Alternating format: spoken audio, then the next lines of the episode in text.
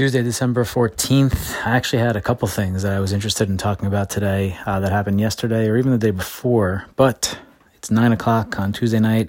Just got back from a three hour dinner with my friend Bryce. Um, and my family is here waiting to hang out with me. So, like, I don't want to take time to elaborate and give you some normal, deep, introspective wisdom that I usually would. So, we're just like taking a pass here and saying, had a good night with an old friend, and uh, now I'm going to go hang out with my family, and we'll uh, reconvene tomorrow. And I can still talk about those topics that I wanted to uh, touch on. So, hope you had a great night.